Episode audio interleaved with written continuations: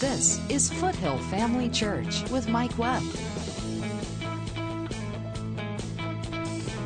Building strong, spirit-filled lives through God's Word. Let's talk about some other things that we know. We know in Matthew chapter nine and Matthew chapter ten that Jesus gave his authority, gave authority over sickness and disease to his disciples, first the twelve and then the seventy. We know he gave them authority to cure diseases and to cast out devils. And he told them what to do, and he told them how to use it. Here's a question for you. Where did he get the authority to give to them? If man lost his authority to the devil, it's clear that Jesus is operating in authority that breaks the power of the devil. So how did he get it back while he was here on the earth?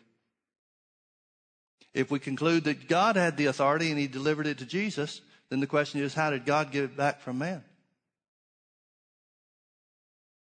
You're telling me that when man fell, authority shifted back to God? That wouldn't make sense. First of all, God didn't give part-time authority to man. He gave man authority over the earth for as long as the earth reigns, for as long as the earth exists. Man is to reign, rule and reign over the earth. So where did Jesus get the authority over sickness and disease that he gave to his disciples? Turn with me to two openings of Scripture. First of all, I want you to see John chapter three. John chapter three, beginning in verse one, it says, "There was a man of the Pharisees named Nicodemus, a ruler of the Jews." That means he's acquainted with the law of Moses. He should know what the old covenant's about. "The same man came to Jesus by night under the cover of darkness and said unto him, Rabbi, we know that thou art a teacher come from God, for no man can do these miracles that thou doest except God be with him." Now let me ask you a question. What in the world is Nicodemus getting at? Is he just brown-nosing Jesus here? If so, he's going to, going to, to some degree of risk. He doesn't want to be found out by the rest of the Pharisees, the Jewish leaders. There must be some kind of threat that he feels like he needs to come in the cover of darkness. For what purpose? Why would he go to risk, put himself at risk to whatever degree he was, to come tell Jesus, we know that you're come from God? Is that really what he's after? Is it possible that he's coming to Jesus searching for the answer to how is Jesus doing these miracles and so forth that God obviously is helping him do? Jesus seems to think so, because Jesus answers him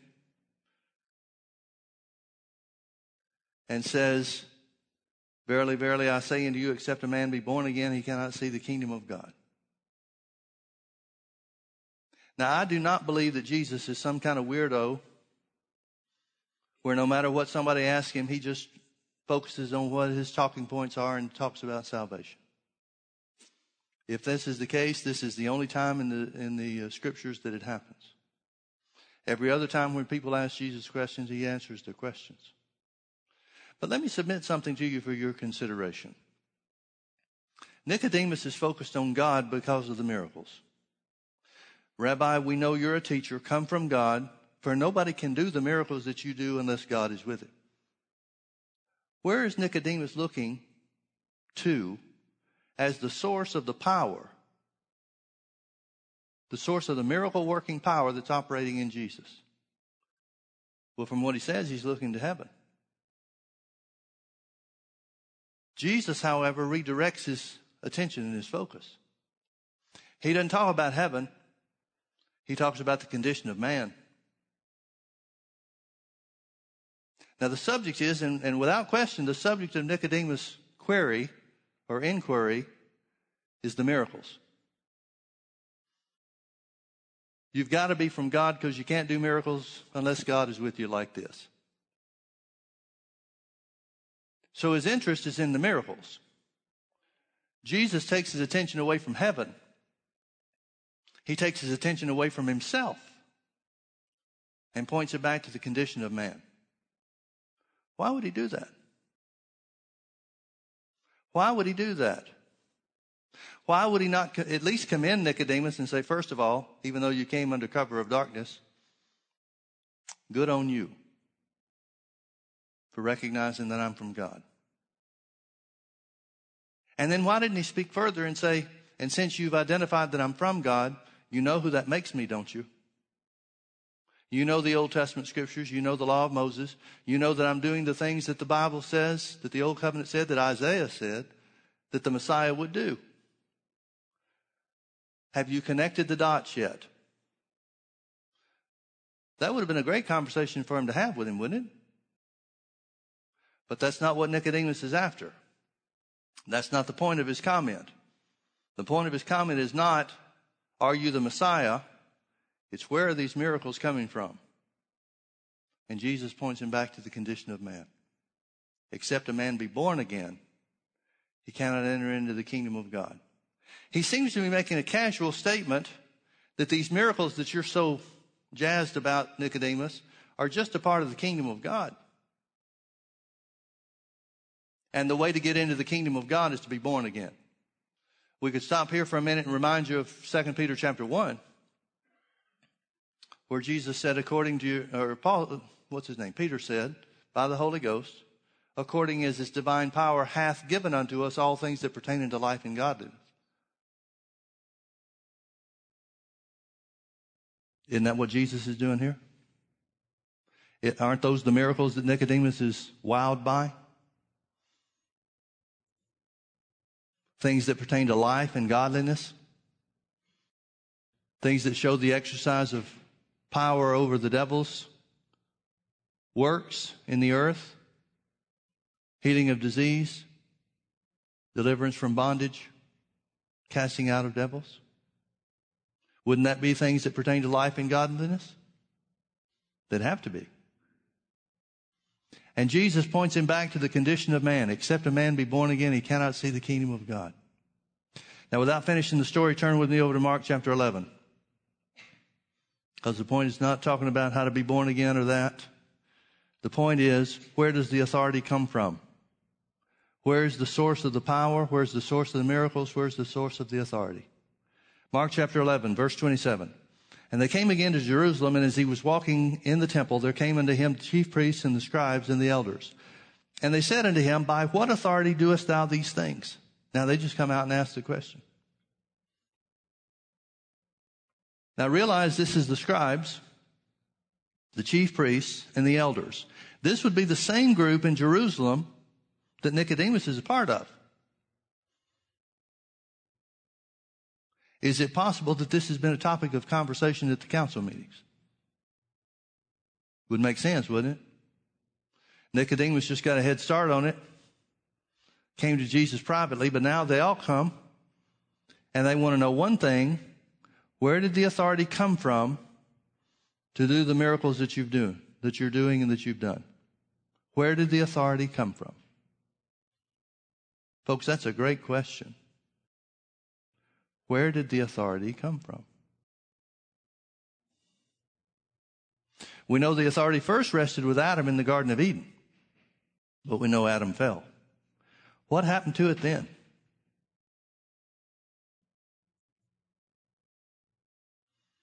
We know the Bible says that Satan is the god of this world, but it doesn't mean the god of the earth.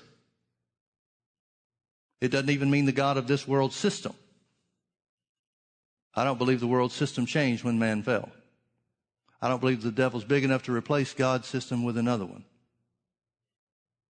That term, that word that's translated world in Second Corinthians four, verse four, where it says Satan is the god of this world, that word world means time. He's the god of this time. He's the god of this age.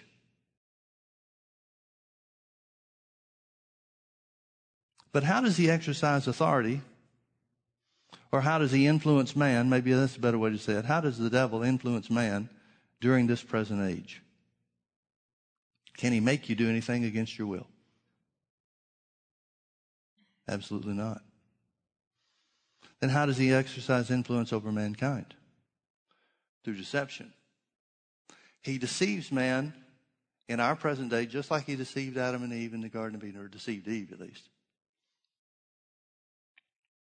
He deceived Eve into using her authority in a manner contrary to the purpose of God. How does the devil control the world kingdoms? By deceiving man to use his own authority contrary to the plans and the purposes of God. But as we've noted before, there were good kings in Israel. There have been good kings in other countries. What have they done? They've exercised their authority and their influence according to things that were good and right, instead of according to the devil's purposes. So I guess we could say, if we wanted to summarize it, or you tell me if this would be an accurate statement, it seems to me that we could summarize the devil's activity as working full-time to deceive man to use his authority in a manner that's contrary to his best interest and contrary to the plans and purposes of God. And except he could get man to, to use his authority in an ill-advised way, he cannot influence man whatsoever. He cannot utilize his actions or his power, whatever those powers may be, to man's detriment. He's got to get man to misuse his own authority. If man doesn't still have authority on the earth, how would that be possible? Or why would it be necessary? Folks, the simple truth is, if the devil can't get you to do something that your spirit doesn't want to do, if he can't get you to exercise your will, to side in with your flesh, he can't do anything in your life. And the more knowledge of the Word of God we gain, the more we walk in the Word of God, and the more we grow spiritually, the more spiritual power and authority we exercise, the less and less control, the less and less influence the devil has in our Christian lives. There's only one possible explanation. Man has authority on the earth. Join Mike Webb and Foothill Family Church every Sunday night at six p.m. for our weekly healing school. Healing school is for those who are in need of being healed from sickness in their body, as well as those who want to strengthen their faith in the area of healing. Because remember, in the, even in the Old Testament, God said, "According as they've spoken in my ears, so shall I do unto them." You're the one that has authority. You're the one that decides what you're going to have. Jesus said it this way in Mark chapter eleven, "Whosoever shall say unto this mountain, be thou removed and be thou cast into the sea." In other words, he's saying whoever's willing to take this mountain, to remove this mountain from their path, and shall not doubt in his heart, but shall believe that those things which he saith shall come to pass, he shall have whatsoever he saith. Foothill Family Church is in Orange County at the corner of Bake Parkway and Lake Forest Drive, just minutes off the five freeway. To learn more about how you and your family can connect with Foothill Family Church, simply log on to mike webb dot t v. Foothill Family Church, building strong, spirit-filled lives through God's Word. Mark chapter eleven, chief priests and scribes and the elders came to Jesus and they said, "By whose authority do you do these things? And who gave you this authority to do these things?" Simple question. Jesus turns it around on them and says, "I will also ask of you one question, and you answer me, and I will tell you by what authority I do these things. Answer my question, and I'll answer yours." Jesus is smart enough to know they really don't want to know, for the sake of ascertaining God's plan and purpose. They just want to find something that they can use against him. Here's the question he asks them, verse thirty. "The baptism of John, was it from heaven or was it of men? Answer me." And they reasoned within themselves, saying, "If we shall say from heaven, he'll say, why didn't you believe on him? But if we say of men," they feared the people, for all men counted John that he was a prophet indeed. And they answered and said unto Jesus, "We cannot tell." And Jesus answering said unto them, "Neither do I tell you by what authority I do these things." That Jesus had to have a purpose in asking this question. The baptism of John, who's it from? Is it from men? Or is it from heaven? Well, what's the answer? In Acts chapter nineteen, when Paul gets to Ephesus, he finds certain disciples and he thinks they're born again. And so he asked them and he said, have you received the Holy Ghost since you believed? Believed is an indication that he believed they were saved from their devout attitude toward the things of God. He assumed that they were born again. They said, we haven't heard of the Holy Ghost. And he said, well, then into what are you baptized?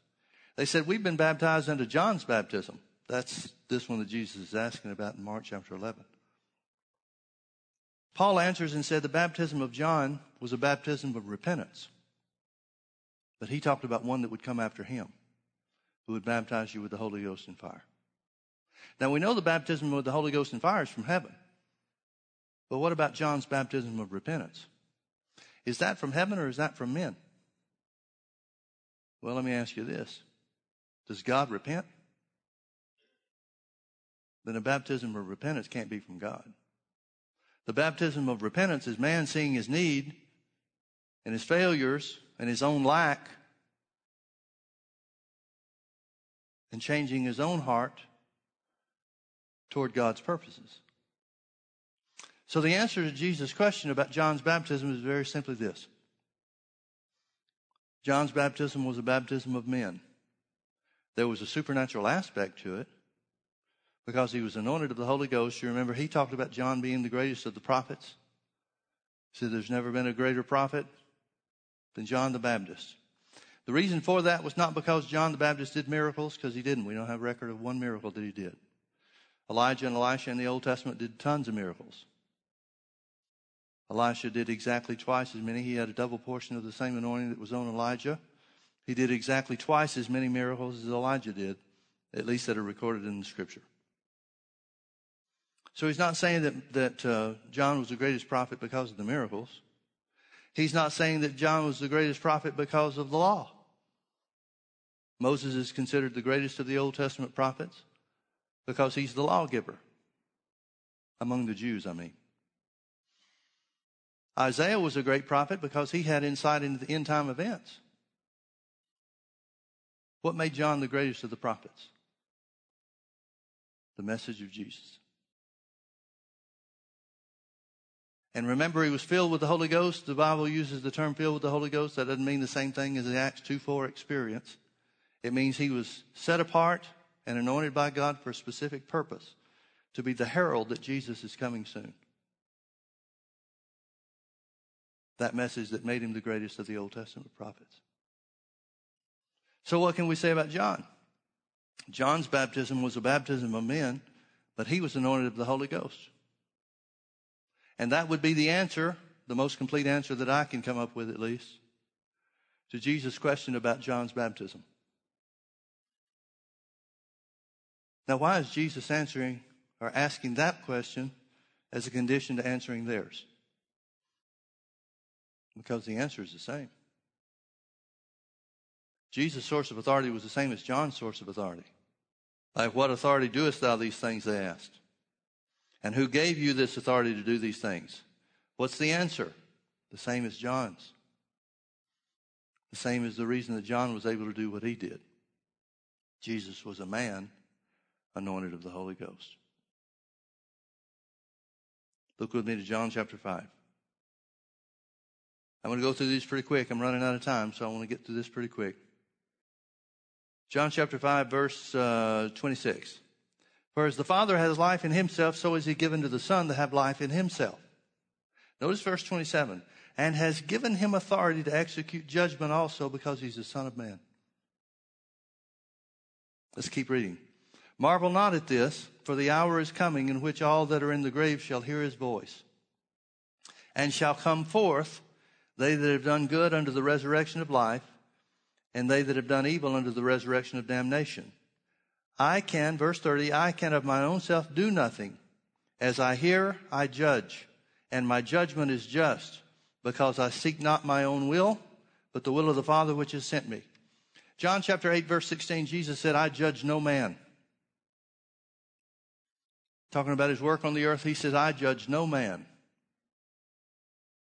Well, then what is his judgment? Verse twenty-seven, God has given him authority to execute judgment on the earth because he's the Son of Man. Please notice he does not say because he's God's son. He has given him authority to execute judgment on the earth because he's the Son of Man. Jesus said the source of his authority on the earth is from God because he's a man. Now, what judgment is he executing? Well, the judgment he's talking about is the work of salvation.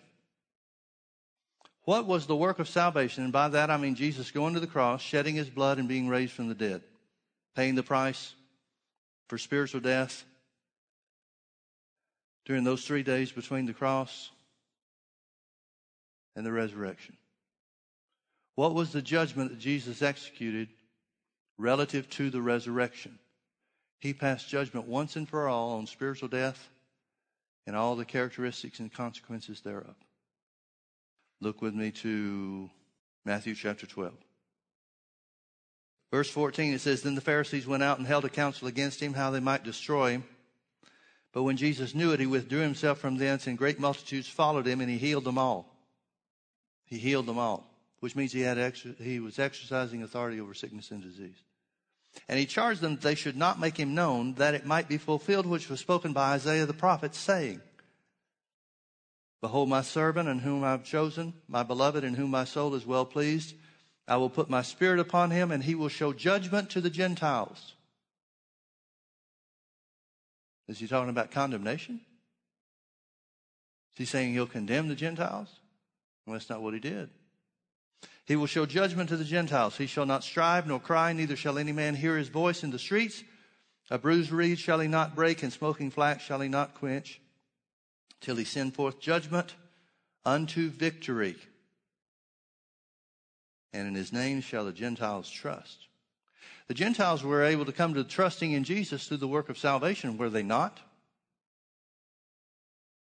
Notice he exercised judgment unto victory. He broke the back of spiritual death once and for all. And everything that makes up spiritual death. Sickness, poverty, depression, every evil thing. Notice why Jesus is executing judgment on the earth. He's executing judgment on the earth to bring victory to mankind, and he's executing judgment on spiritual death. John chapter twelve, verse twenty-seven, this is his last night with his disciples. He said, Now is my soul troubled, and what shall I say? Father, save me from this hour. But for this cause came I into this hour. He's facing the cross. It's in the Garden of Gethsemane. Father, glorify thy name. Then came there a voice from heaven saying, I have both glorified it and will glorify it again. The people therefore that stood by and heard it said that it thundered, and others said an angel spoke to him. And Jesus answered and said, This voice came not because of me, but for your sakes. Please notice verse thirty-one. Now is the judgment of this world. Notice the judgment of this world is judgment upon spiritual death, not judgment upon mankind. Now is the judgment of this world. Now shall the prince of this world be cast out. And if I be lifted up from the earth, I will draw all men unto me. Remember where we started in John chapter five and verse twenty-seven. And, the well, verse twenty-six says, The Father has life in himself, so is he given to the Son to have life in himself. And has given him authority to execute judgment because he's the Son of Man. Folks, everything about Jesus' life on the earth was an exercise of authority because he was man. If that were not the case, if he was operating on the earth as the Son of God, there would never have been a need for him to be anointed by the Holy Ghost when he was baptized by John in the Jordan River. Who can anoint God? But the Bible says that he laid aside his heavenly power and glory for the purpose of coming to the earth and being born of a woman to operate on the earth as a man. He's not operating on the earth with the power that he had with the Father during the creation. He's laid all that aside. He's emptied himself of his heavenly power and glory. Jesus is an example of what a righteous man that understands authority can do in the earth. the breaking of sickness and disease over others, the deliverance from bondage, the casting out of devils. Those are all things that pertain to life and godliness that are given to every man, woman, boy, and girl today that is in Christ Jesus. Grace and peace be multiplied unto you through the knowledge of God our Father and Jesus our Lord. According as his divine power hath given unto us. You don't have to ask for it. You don't have to seek after it. It's already given to you. According as his divine power hath given unto us all things that pertain to life and godliness, through the knowledge of him that has called us to glory and virtue. Now, folks, I understand the things that we're saying cut directly across from what the modern church has taught us, what we've grown up with and hear and heard all of our lives. But that doesn't change the fact that it's true. I personally believe, you judge this for yourself, but I personally believe that if we can break free from the mental block that's been created in us and in the church world by hundreds and hundreds of years of teaching, and find the truth and act on it instead, we'll exercise authority like the world's never seen. It is a spiritual fact. It is a spiritual truth that Jesus took our infirmities and bore our sicknesses, and with his stripes we're healed. It is a spiritual spiritual truth and an eternal fact that you have authority over all the power of the devil. Jesus said nothing would by any means hurt you. Those are eternal truths. They may not line up with the way we think. They may not line up with what we've heard preached. But it's eternal truth. Man never has stopped being the one that was destined to have dominion in the earth. And Jesus came to restore every bit of it back to us.